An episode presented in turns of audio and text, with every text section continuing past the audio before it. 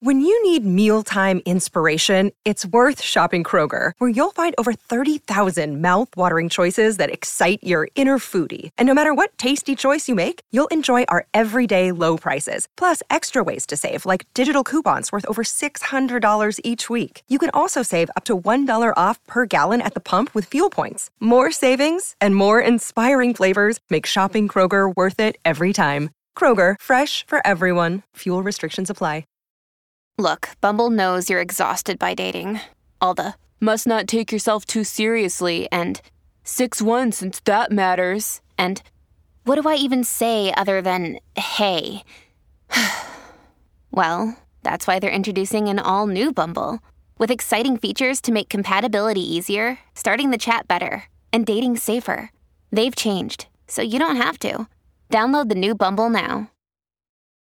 Your brain needs support, and new Olly Brainy Chews are a delightful way to take care of your cognitive health.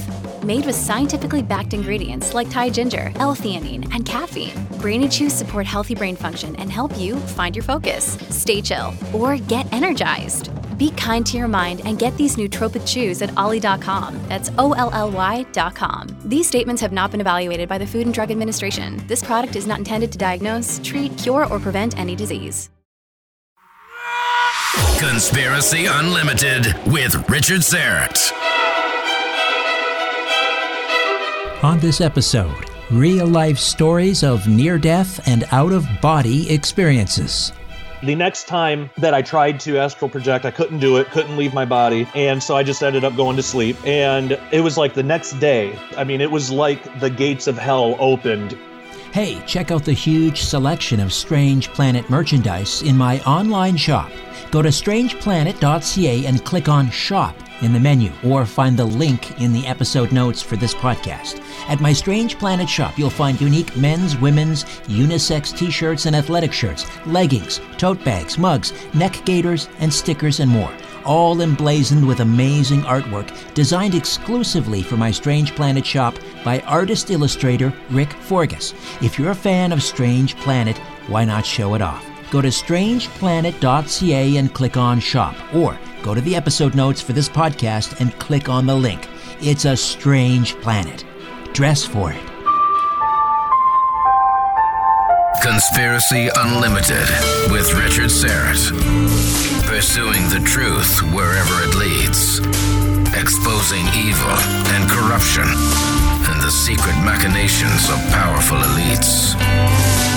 Revealing the high strangeness beneath the surface of our supposed reality.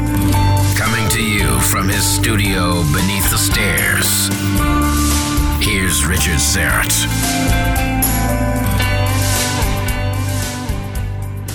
Welcome to your Wednesday. Josh Peck is one of the co authors of a new book which examines near death experiences, neuroscience, quantum physics, and the increasing evidence for life after death. Josh is an avid researcher of fringe topics, videographer at Skywatch TV, creator of the Sharpening Report, host of Into the Multiverse, and the author of numerous books, including Abaddon Ascending, co authored with best selling author Tom Horn, Quantum Creation, does the supernatural lurk in the fourth dimension, and Cherubim Chariots, exploring the extra dimensional hypothesis.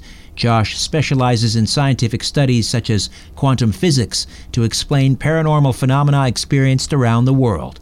He's been featured on TV and radio shows, including Skywatch TV and the Hagmann and Hagmann Report.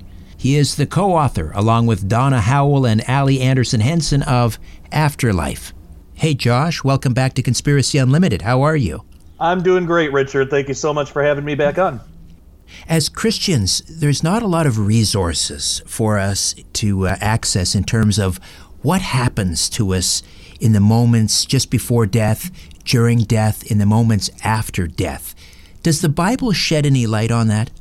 Yes, it does, and and you're absolutely right. Um, especially within Christianity, near-death experience research is not a commonly investigated phenomenon. And in fact, the the research in total uh, usually falls into one of two camps, one of two interpretations. Either NDEs or near-death experiences are just a physical function of the dying brain and nothing more. That's the secular interpretation, or NDEs show that there's life after death. It's pleasant for everyone, minus a few outliers that are usually kind of ignored. That's more of like the New Age interpretation. So when it comes to uh, near death experiences, if there is something to show the spirituality of it, um, it's it's typically more on the New Age side. Whether people uh, agree with that interpretation or not, um, I, I personally don't for several reasons. So I'm I'm a Christian myself, and so I had questions about near death experiences. You know, why isn't there a well known Christian response to the near death experience question? Um, I also wondered is there objective evidence of near death experiences being real and not just a, a trick of the mind? Uh, do near death experiences play any role in understand in our understanding of heaven and hell from a Christian perspective? And does anyone experience anything during a near death experience that would be outside of their previous knowledge? And that, the answer to that really surprised me. And then lastly, I wondered, do uh, why? Do near death experiences seem to support universal uh, salvation? I know there are some people who are Christians and they believe in universal salvation. I'm not personally one of those. I take a more literal approach to biblical interpretation. So uh, when the Bible talks about heaven and hell, I believe that that's what it's talking about heaven and hell.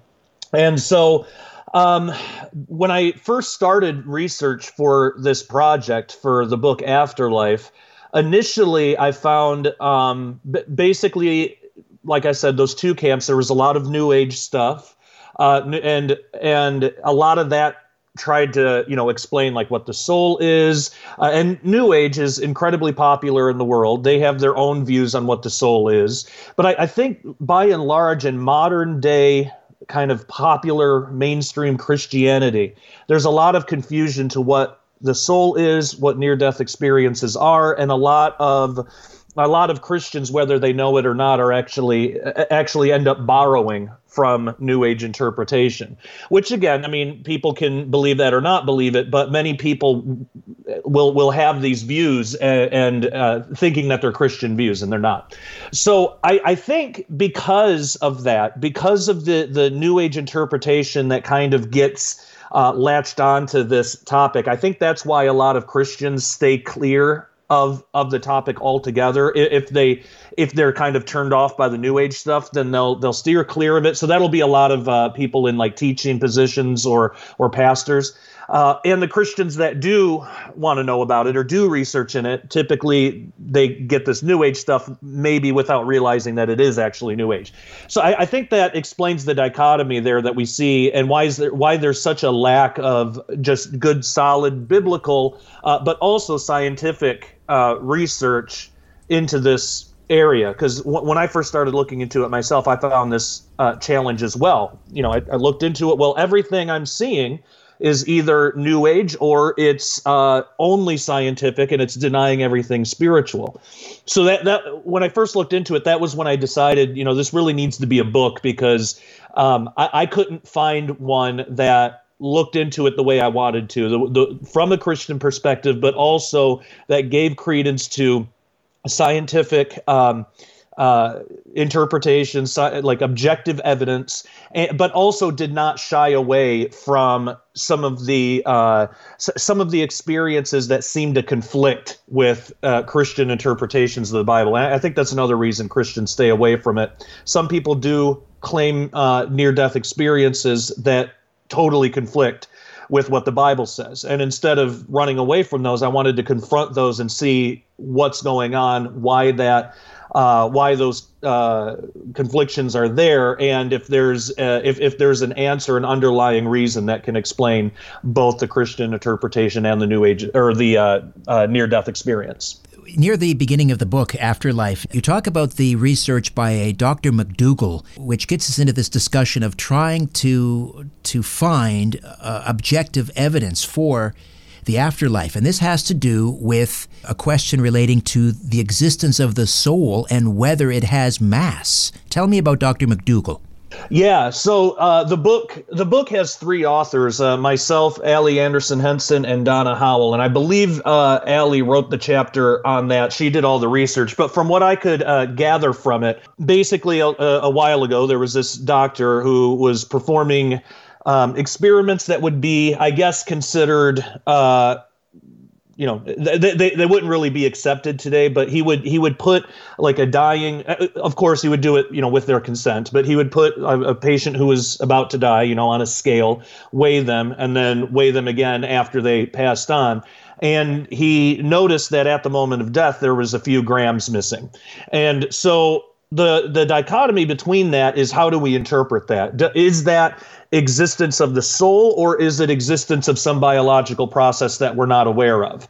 And so even today um, opinions are split on that. There there are some who say that his experiments were faulty uh, for various reasons. So, some even go as far as to say that um, he he like manufactured these uh, conclusions on purpose. I, I don't necessarily believe that but but uh, and then others will go on the other extreme and say, well, this is definitely proof of the soul, and it basically can't be anything else. Um, and the where where I come from it, and I, I talk about it a little bit later in the book.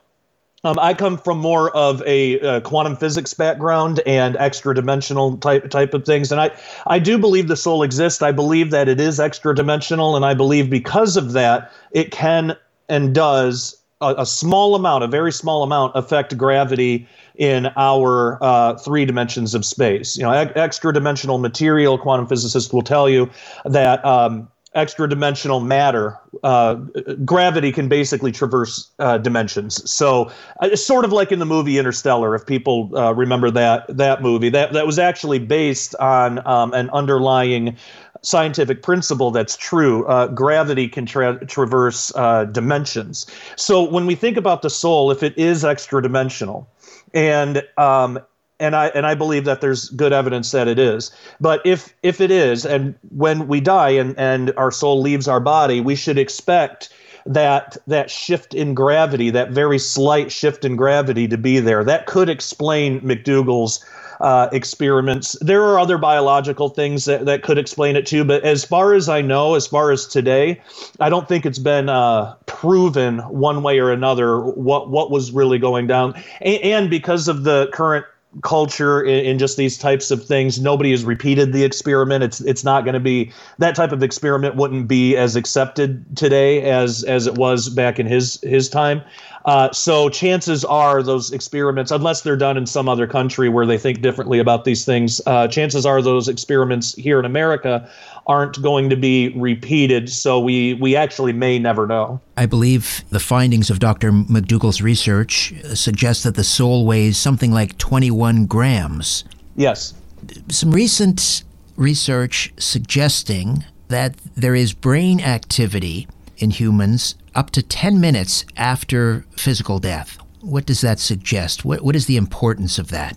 Oh yeah, it's incredibly important because um, that that's something that we need to take into account too. Because even though you know I'm a Christian, I sort of have a bias. I, I well, not sort of. I just do have a bias towards heaven and hell. Uh, but at the same time, I don't want that bias to allow me to interpret data wrong. So there is uh, brain brain function after what we call physical death. Uh, uh, but you know, even the term physical death is kind of it's sort of subject subjective. Like when when do we when do we draw that line? And it's it's usually at brain death or something like that. Um, so, some some will say it's at, at uh, cardiac death.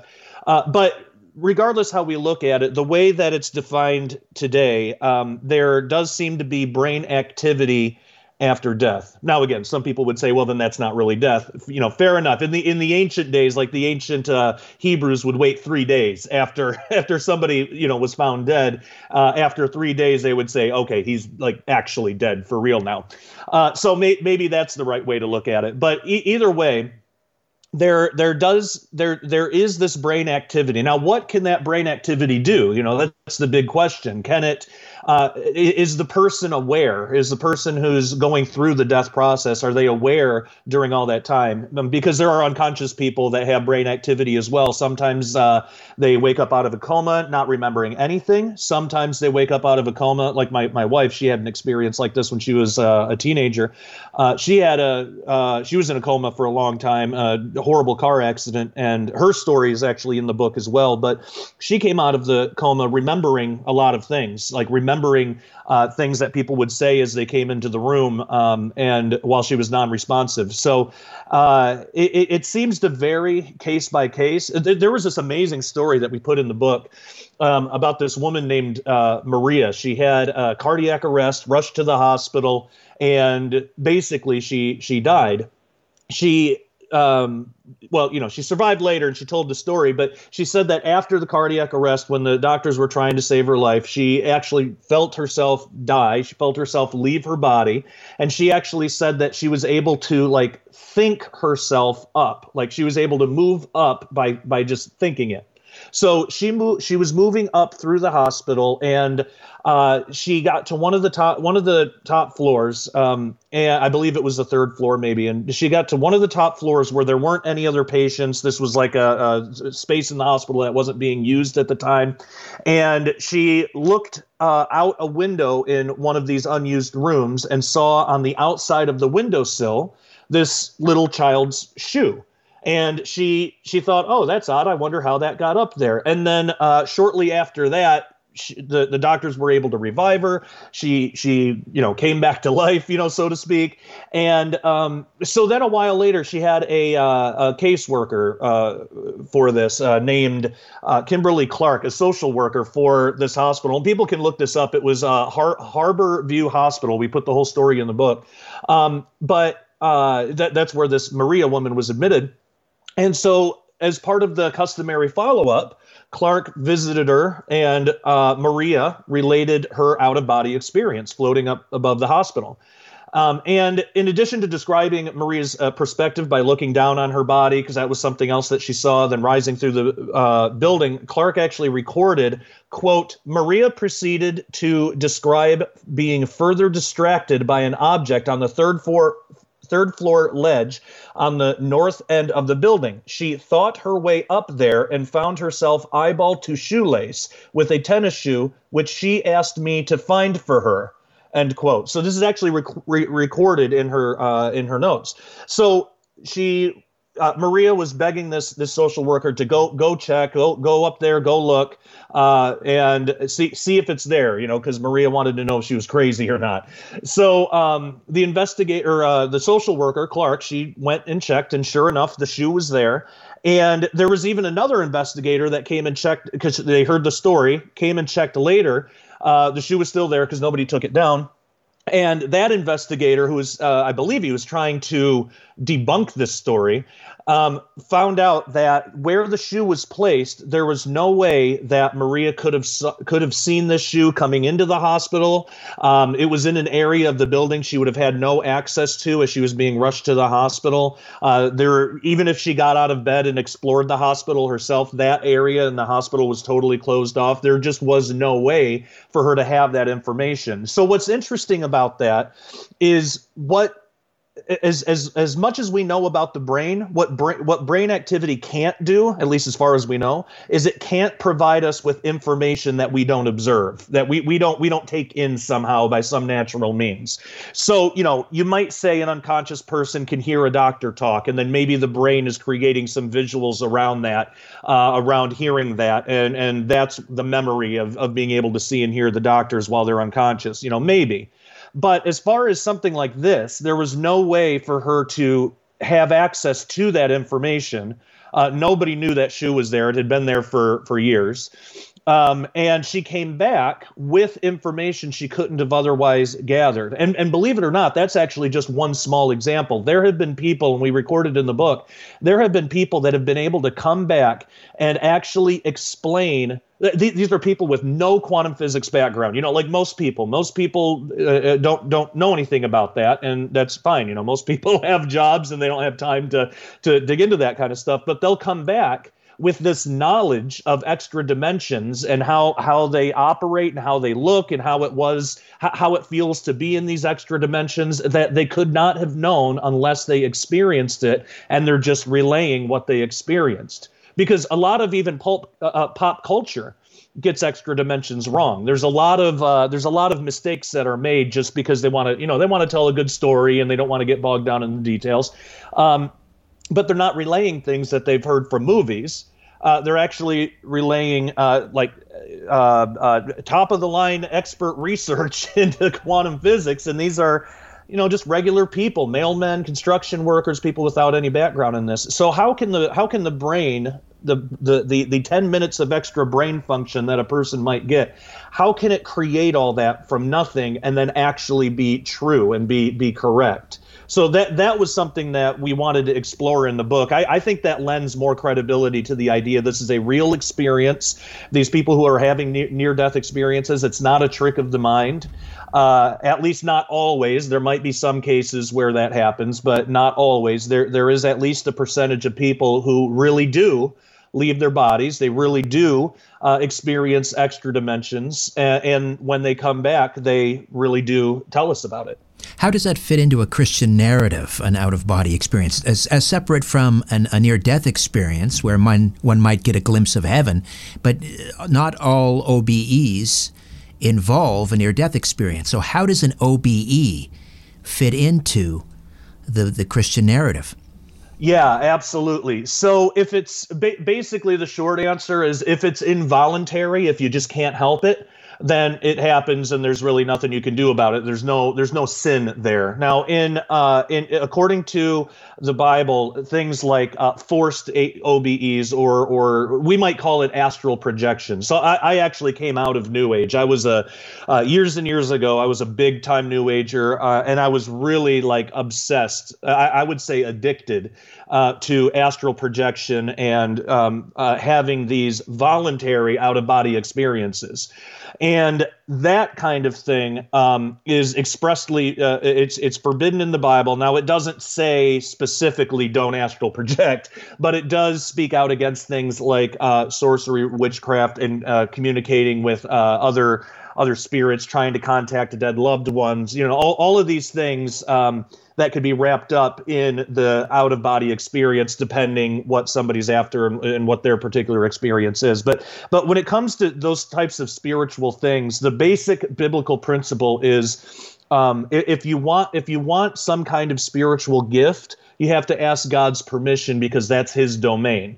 If he gives you permission and and he, then he he will control that. Like if it's a gift of the holy spirit if gift if uh if god decides that he wants to um, give you a prophetic word and, and, tell you you know okay go tell so and so this is going to happen to them and and they need to know about that. Well then that's fine. That is god giving you a message. It's it's god controlling it. But if we go out of our way to try to um, to try to uh, do that ourselves through divination or um, astrology or, or something like that, where we're taking control of things that are supposed to be God's, that that's where it falls into sorcery and witchcraft, and that that's uh, sinful uh, according to the Bible. And it's not because God doesn't want us to have any fun. You know, it's it's not that. It's just that is a realm that we are woefully unprepared to deal with, and there are dangers there that we we can't understand as human beings, being three dimensional and existing in one dimension of time. Um, there's just dangers that we we can't comprehend. I mean, it's it's sort of like telling your uh, child don't touch the stove because there's a danger there. If the stove is on, you could burn your hand. Well, if the child goes and touches the stove anyway and burns his hand, then uh, it's not like the the the uh, parent is punishing the child by having his hand burned. It's just that's a, that's a consequence. That's the danger. So in the same way, God warns us about these dangers in in you know the spirit realm, the astral realm, how whatever we want to call it. Um, but uh, the, the, according to the Bible, you, there's there's nothing in the Bible to suggest that out of body experiences aren't real. Uh, you know, you the, the, way it's explained, one of my favorite explanations of this is God doesn't typically uh, make rules around something that doesn't exist. You know, He's not going to tell you to do something if, or, or He's not going to tell you to not do something if it's impossible to do it. So, you know, it, it like don't don't communicate with the dead. Well, if it weren't possible to do that then why would he say not to do it? So, you know, th- those kind of questions go around. What, what typically happens, the only kind of contradiction there is, is uh, with, with modern mainstream kind of interpretations of the Bible, because there's a lot of Christians that just believe because this is kind of how the Bible is interpreted in mainstream Christianity today, that um, that these things just aren't real. That you know, ghosts aren't real, or uh, astral projection isn't real, and I think that actually does damage to Christians because I, I remember when I was in New Age, um, I had Christians telling me that it wasn't real, and I was thinking, man, these guys are are stupid. I, I know it's real, so I'm not going to listen to anything they have to say because they don't know what they're talking about. You know, I've I, I know it's real. I experienced it. Um, I've I've tested it myself. Uh, but so you get a lot of Christians that just deny this stuff when in reality there is a biblical answer to this. Uh, there is a spirit world, and we do have uh, a soul. We do have a spirit of our own. Um, but and I believe that this is because of the fall of Adam. There, there's a separation there between the physical and the spiritual for the time being. There's a separation there that until we uh, you know submit to god get our glorified bodies you know until we pass from this life by rapture or death whatever people want to believe on that uh, we're not permitted to enter into that realm because we're just simply not ready for it. Uh, and so I, I don't believe that there is an actual like real contradiction there. It's it's mostly on modern interpretation.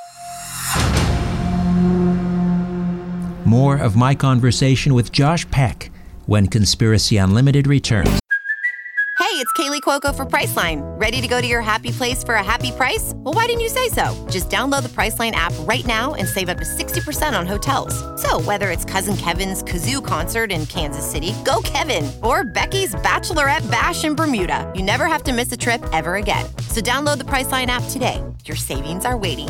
Go to your happy place for a happy price.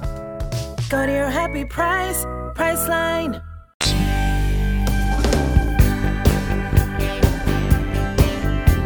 Try the tea everyone's talking about. Nothing does what Life Change Tea does. They have no competition. Life Change Tea helps support a healthy body. It tastes great and leaves you feeling refreshed every day. I drink a cold 16 ounce glass of this amazing herbal non GMO caffeine free tea every morning, and I never suffer from bloating. It's as if I'm getting a gentle internal cleanse every day. A healthy colon and a healthy gut is the key to a healthy body. I love the pomegranate, but the peppermint is also refreshing. And just in time for the holidays, go to getthetea.com. Getthetea.com and check out the Holiday Special Flavor Pack, which includes a one month supply each of the Life Change Super Tea, Peppermint, and Pomegranate Cleansing Teas. Life Change Tea is a unique blend of all natural ingredients used with great results for several years. They pride themselves on selling an all natural USA manufactured product. This special blend aids in maintaining great digestion, and it may aid in boosting your immune system.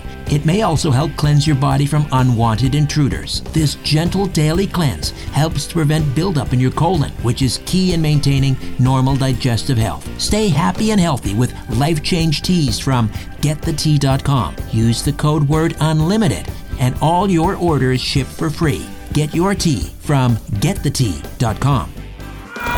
Theoretical physicists say that there's as many as 12 hyperdimensions. Here are just three of them Conspiracy Unlimited, Conspiracy Unlimited, Conspiracy Unlimited. Pretty cool, huh? Uh, here's an extra one Conspiracy Unlimited. Hey, how about one more? Conspiracy Unlimited. And the great thing is, we have six hyperdimensions left. Conspiracy Unlimited. Five. Josh Peck, co author of Afterlife, is here. I wanted to get back to out of body experiences for a moment. And uh, you had a, a spontaneous OBE that was not related to a near death experience. Uh, tell me about that.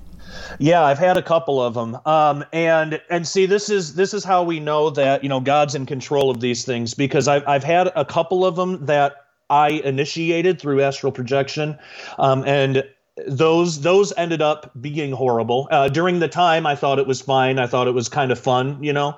Uh, but it actually ended up opening me up to the the spirit world in a way that I was not prepared for. It, it actually is a big reason I became uh, became a Christian and, and, gave my life to Christ. Uh, I was I was in my waking um, normal life. I was being tortured by these things after I decided to do this. So basically, I I had um, I was learning astral projection and meditation. I left my body. I you know really long story short, I saw a group of entities, a group of beings. And they told me, you know, we had a little bit of chit chat, and they told me that if I ever wanted help leaving my body, I could ask them and they would help me. And I said, okay, well, thank you. I'll think about that. You know, I need to leave now. And I went back in my body. Um, I was raised in the in the in Christianity, so up until about uh, 12 years old, like I went to church and did all that, but I I stopped going and went into New Age. Uh, after that, but there was still a little bit of that Christian upbringing that I had kind of rattling around in my head. And when, when I when I was back in my body, it just felt off. I, I, I had decided that that was too close to like praying to angels or something. I, I just didn't want. There was just something that I was I didn't feel right about, so I decided not to do it. The the, the next time that I tried to astral project, I couldn't do it. Couldn't leave my body, uh, and so I just ended up going to sleep. And the next, it was like the next day all hell broke loose. I mean, it was like the gates of hell opened in my house. Uh, it, we lived in a trailer at the time, but it was like the gates of hell opened, and we were. Um, it was uh, me, my my wife. We we had just uh, gotten married. Uh, or this actually might have been just before we were married. It was around that time. But um, we also had an atheist roommate who was not an atheist anymore after this. Uh, but it was uh, we were having not only all of us having shared sleep paralysis experiences, but we were seeing shadow beings in the middle of the day. We were we were all hearing audible voices. There would be really loud sounds coming from like the bathroom. It sounded like a bomb went off, and we would go and check, and nothing was moved. Nothing happened um, that kind of stuff, stuff being knocked off the walls constantly, uh, and and uh, yeah, orbs. Uh, we would see orbs.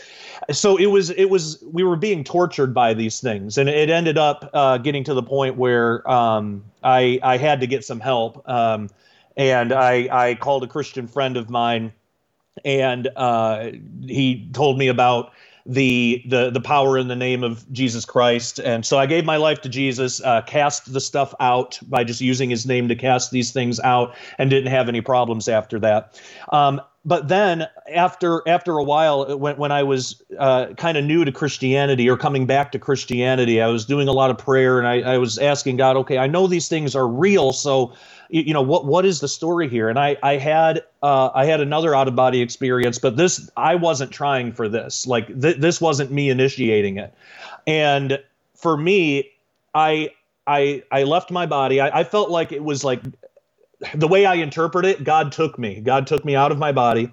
And I, I, saw I was in this like heavenly amp- heavenly like amphitheater, this large room. We were all looking towards the stage, and uh, there was like me and 20 other people or so here. And i just i felt emotions like going through me from these other people. It was like i was a sponge where i used to be a stone. That's kind of how i describe it.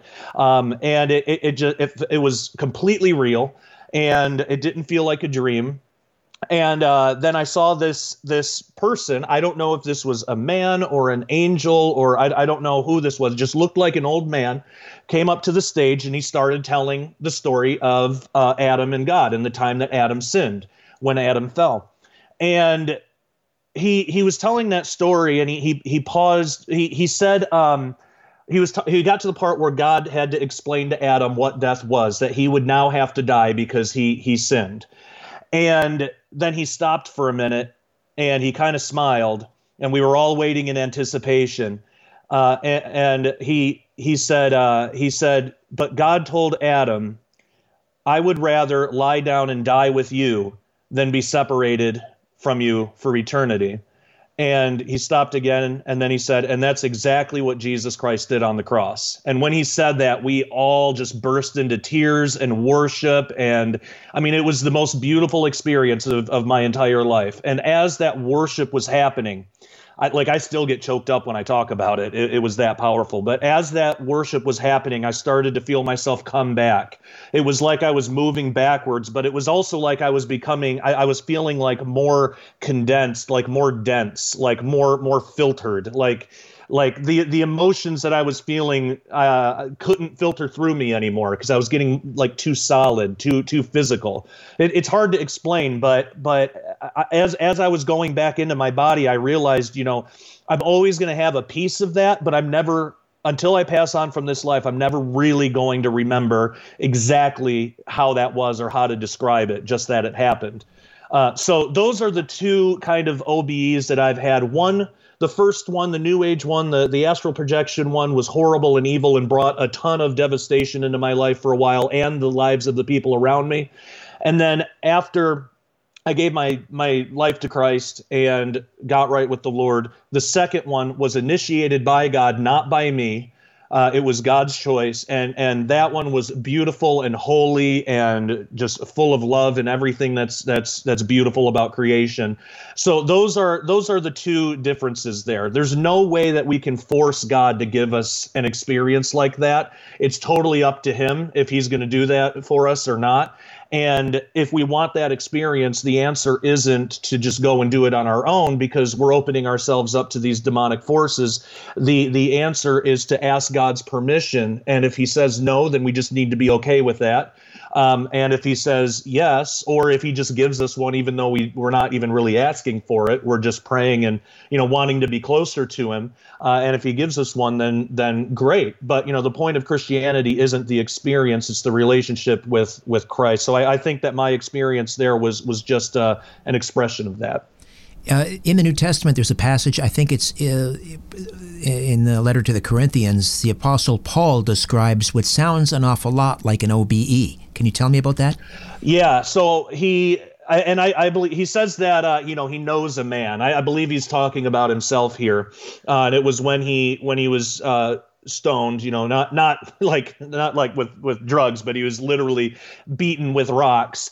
And he had a what we would call today a near death experience. Uh, he said that he didn't know whether he was in the body or out of the body. He he, he couldn't tell um, and I, I, guess technically in my situation, I couldn't really tell either because it, it, it felt like I had a body, like it felt like I did. I didn't feel like a, a wispy kind of spirit or anything.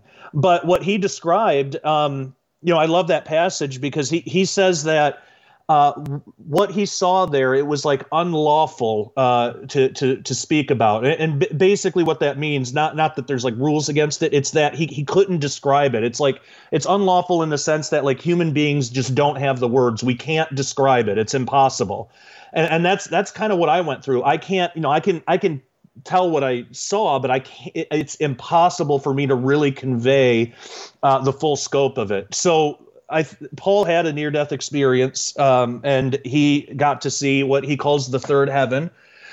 And I don't know if that's what I saw too.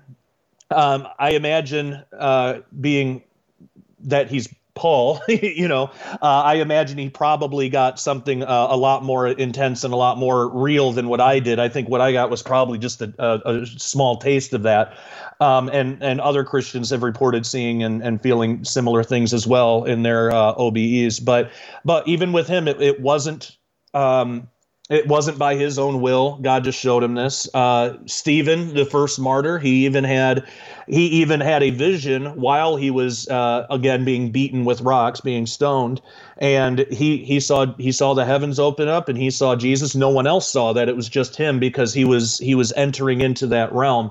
Um, so, yeah, I mean, the Bible actually does give credence to these near death experiences and to these out of body experiences. And that, that's a big reason why I think Christians really should be at the forefront of this type of research uh, because it, it, it's, I mean, it's foundational to our belief system that these realities are real. Heaven and hell are real, and there are there are hellish uh, near death experiences. We have one in the book um, there are people that have actually seen and experienced hell and have, uh, and I believe that that's not as a judgment, it's as a vision, as a warning to, to go and tell other people. So we, we have some of that in the book as well. But uh, but yeah, these things are real, and Christians I think should uh, learn to get comfortable with it and not be afraid of the new age interpretations just learn how to counteract those learn how to uh, you know know what the bible says so we can have answers to those um, those those new age interpretations of like universal salvation and things like that.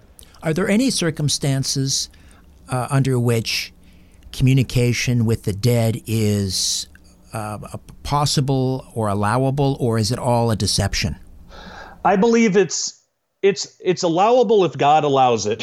so um, if if if it's something that God Himself initiates, uh, and I don't know how often He does that, or if He ever even uh, does that, but if it's something that He were to initiate, you know, God can do whatever He want in in His own realm. But uh, if it's something that we as human beings are trying to do, the, the Bible is expressly against it. it it's uh, called necromancy, and even even if it's that we just miss our loved ones, and you know, m- mom died a couple months ago, and I really miss mom, and I want to talk to her and make sure she's okay.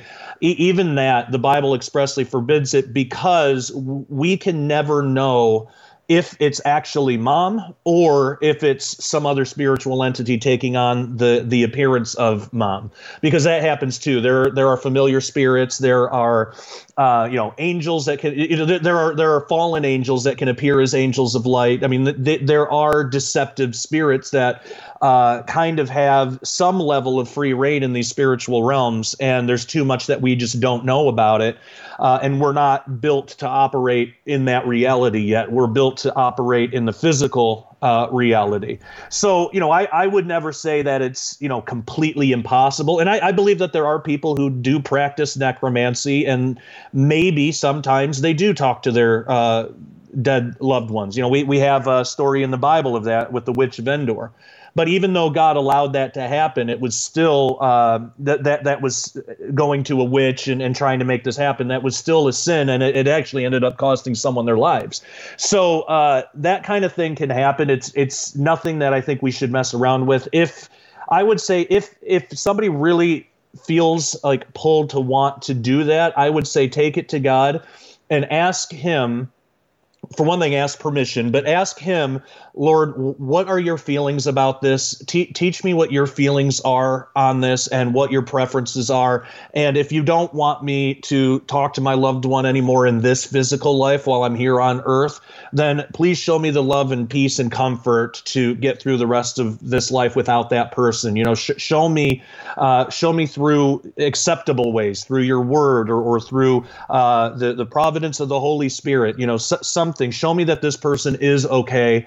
Uh, and and and I think if we take it to God, you know, the Holy Spirit is the comforter anyway. Uh, you know, our, our our dead grandparents or or parents, they're not the comforter. The Holy Spirit is. And you know, so I think the Holy Spirit is more equipped to, to to deal with those issues than anything that we could do on our own, and then plus all the deception that could come with trying to do those things on our own. So, uh, yeah, according to the Bible, it's it's pretty much uh, always not a good idea. uh, in certain Christian traditions, there is communion with the saints. These are people that have passed on, uh, and then there is also the uh, All Saints Day, I believe, where it is according to legend, the souls or the spirits rather the spirits of the the dearly departed are said to, to wander the earth for that day uh, and whether or not they can reach out to, to loved ones I'm not sure. What are your thoughts on on those two traditions in the, within the Christian uh, church Sure. Yeah, and you know myself, I'm I'm a Protestant, and typically those are uh, Catholic traditions. I would never say that someone who's a Catholic isn't a Christian. You know, there are Christian brothers and sisters. If you give your life to Christ, you're a Christian. You know, that's that's all it that's all it takes. And um, if if if I remember right, I believe the way that they interpret it is that because if we're in Christ, when we die, we're given eternal life. So it's not that you're speaking to a dead person, you're speaking to uh, a, a brother or a sister in Christ who has eternal life. So I, I think that's the way that they look at it. I personally because you know I'm a Protestant. I personally don't agree with that interpretation, but again, I would never say that you know they're not saved or something because of that. That that's something that you know we as Christians, as brothers and sisters in Christ, you know we can come together and discuss these things and even have friendly debates and you know try to figure out exactly what the Scripture says. So while I personally don't agree with that interpretation, I do understand uh, why others do, and uh, like I, I, I get it. I can see it from their their point of view.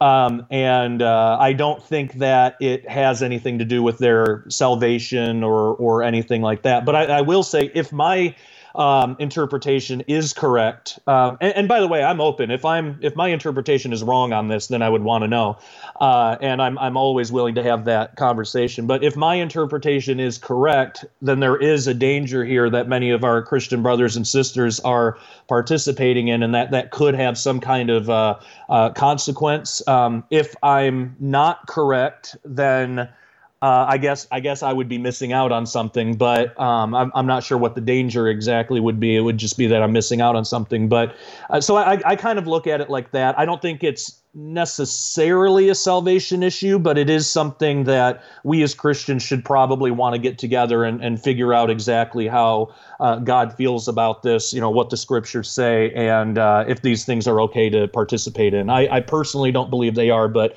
again, opinions are split on that you, you often hear uh, people say, well, funerals are really for the living. They're for, you know, for the people that are left behind and, and so forth. But I, I come from, I'm a Greek, Greek Orthodox.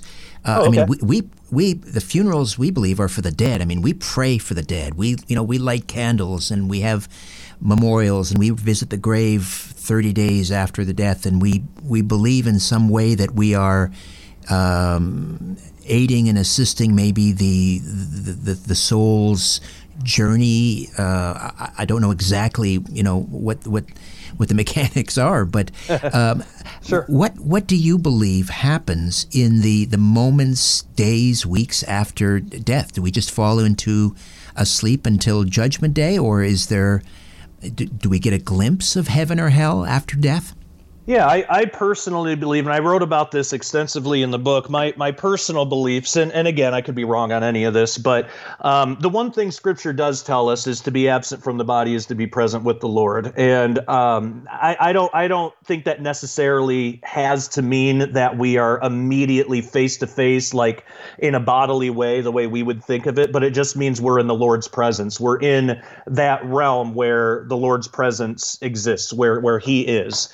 Um, um, and so the way that I kind of look at it, I, I, don't, I don't personally believe in in soul sleep. I, I, I that was something that I've looked into, and I, I haven't been able to find strong scriptural uh, support for.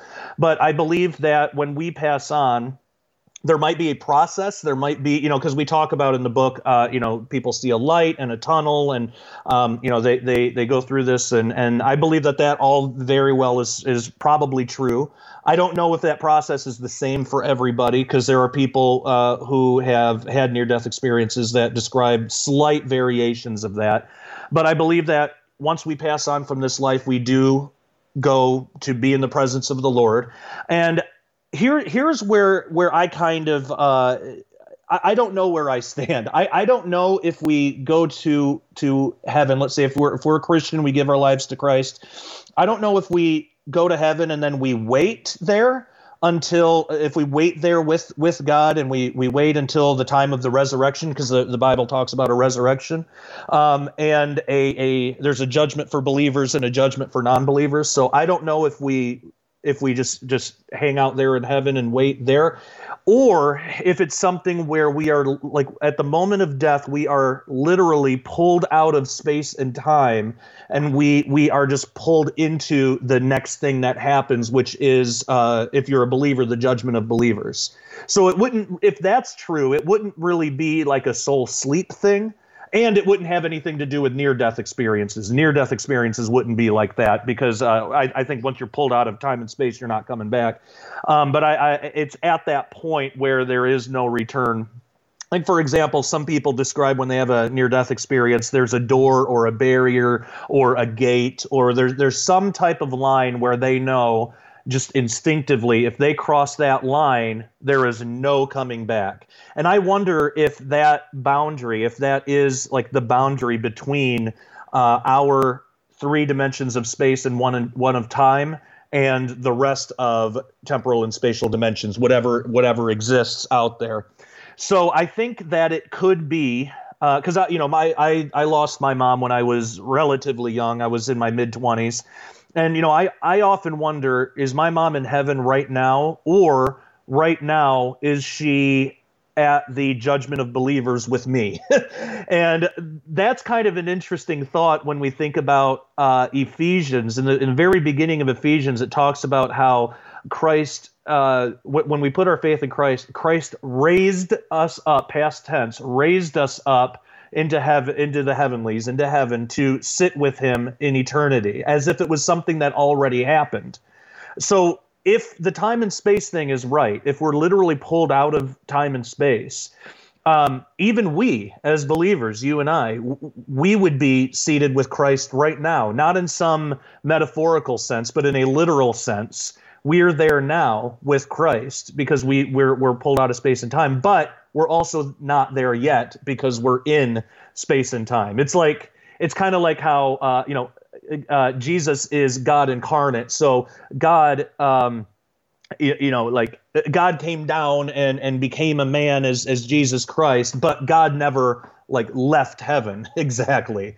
Uh, and it, it's really trippy to think about, but it's those types of things that kind of show. It, it should humble us because it, it shows just how how we're not we're not really built to fully understand this because we're not we, we're not working with extra dimensional brains even though our spirits and souls may be extra dimensional. So it's like an element of it. We feel it's true. We, we, we know there's something there but the the physical blockage we have, the physical brain, the the uh, that filters our information, it's it's like a it's like it blocks us from really being able to understand it. So, um, whatever the case, uh, I believe that when we lose a, a believing loved one or, or friend, uh, I believe they are with God, whether that means pulled out of space and time and they're with Him uh, in, in the judgment of believers, where we all will be there together, uh, or whether it means they go and hang out in heaven for a while. I, I don't know. The, the Bible seems to say both because there's people who are martyred that are under the throne of God and they're asking God, How long are you going to wait? So it, it seems like they're kind of hanging out and waiting. Um, but at the same time, uh, you know, to to be absent from the body is present to be present with the Lord. So, very long way of saying I don't know. That's all right. What what is heaven like? Are there any clues in the Bible? And is heaven the same as the Garden of Eden? Yeah, I believe that that uh, the the restoration, the the so we have the heavens and then we have the new heavens, just like we have earth and the, the new earth. So God at some point uh, in in the far future, He's going to recreate everything, and that recreation, the new heavens and the new earth, I believe that is a restoration of the Garden of Eden. What what what the Garden of Eden was always meant to be, with uh, perfect human beings who who aren't sinning um, and and and all that stuff. But until we get to that point, I believe that uh, heaven is a kingdom. It's it's a it's it's a heavenly kingdom. It's like an empire. It's it's the the way that I look at it. it it's it's like if if I wanted to go to another country.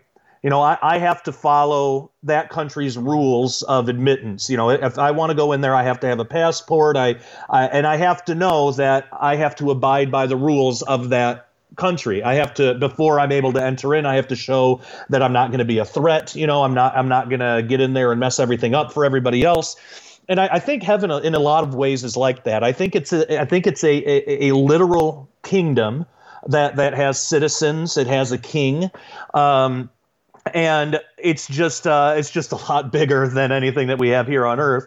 Uh, but when we when we pass from this Earth to the kingdom, excuse me, the heavenly kingdom, I think that the uh, the whole entrance thing is going to be like similar to going to another country. We're going to have our passports checked. You know, we're going to see they're they're going to see if we're we're allowed to actually enter into the kingdom.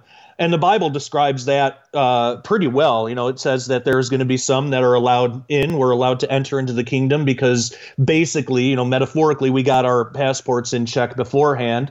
And there's going to be people that show up without a passport, without any credentials, and that those credentials are Jesus Christ. You know, that's our that's our entrance. That is showing that we are a citizen. Because if we're a citizen of heaven, we're allowed to enter heaven. If we're not a citizen of heaven, if we haven't uh, uh, put our allegiance in with the King and with Jesus, um, then we're not a citizen of that country and we we don't have any right to enter in. And it says that there will be people who will be denied entrance because of that.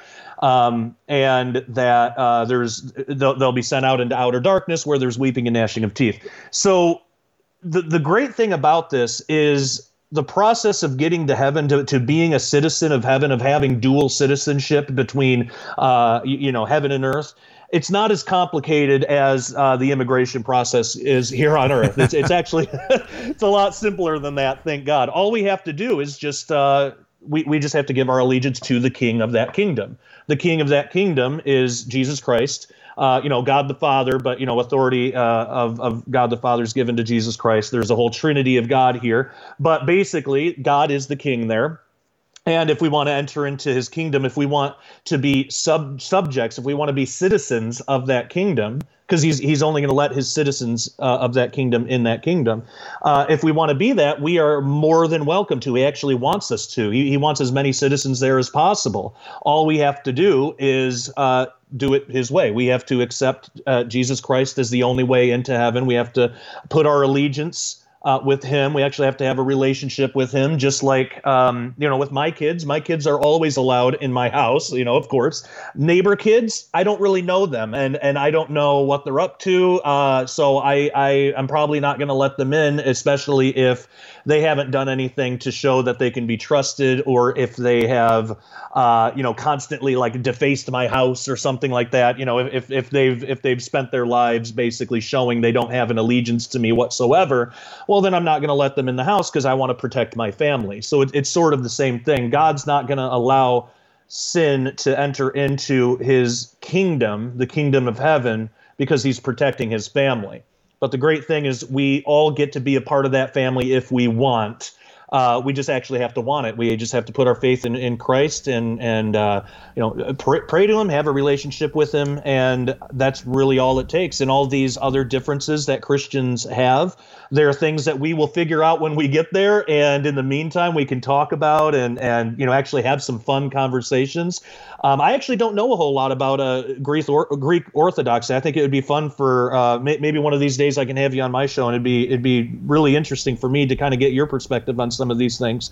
Um, and but but what what I love about it is, despite those differences of opinions or interpretations that we as Christians have, the one thing that we do agree on uh, as believers is that uh, we we put our faith in Jesus. As long as we do that, we're gonna be we're gonna be in heaven together. So it, it is uh, it is open and available for everybody who wants to be there. Afterlife, near death experiences, neuroscience, quantum physics, and the increasing evidence for life after death.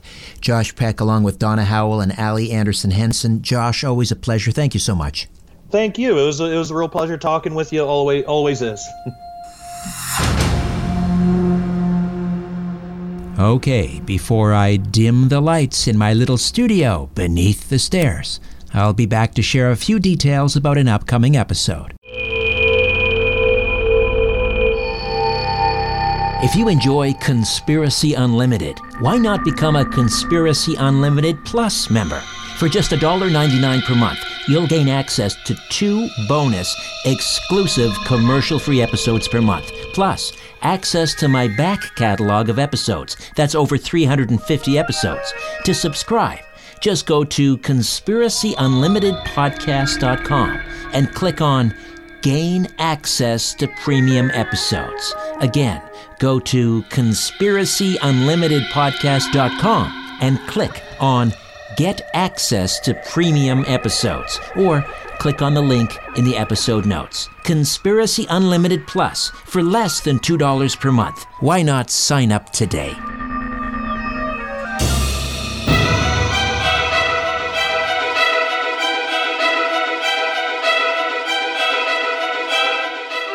Coming up next time, a documentary filmmaker discusses the mysteries of Hanukkah. Until then, I'm Richard Syrett.